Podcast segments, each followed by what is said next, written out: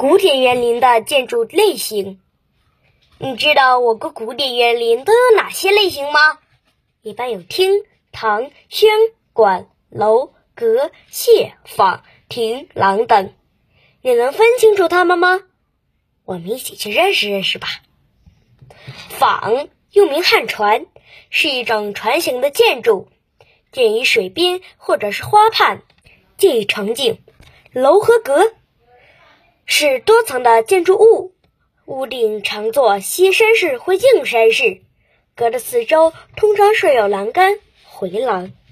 就是曲桥，一种曲折迂回的较多桥，可供游人们登桥观赏，其本身也是一个景观。亭，一种小型的建筑，通常为开放式。没有围墙，用于休息或者是点缀的环境。轩和榭是园林建筑中体型稍小的半封闭的建筑，造型轻巧，有时候被作为厅堂的附属结构。水榭通常依水而建，便于赏景。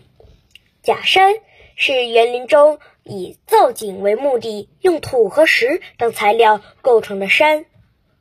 厅和堂在过去是园主听取聚会的享乐之地，是园林中最重要的主体建筑。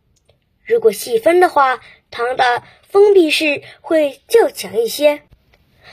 斋和馆，园林中比较重要的建筑类型，在讲究明镜的基础上，不过分的开放，通常作为书斋或客房。廊，一种有顶的过道，是园林的脉搏，连接园中的建筑物。廊多依势而建，富有变化，有划分空间、增加景深的效果。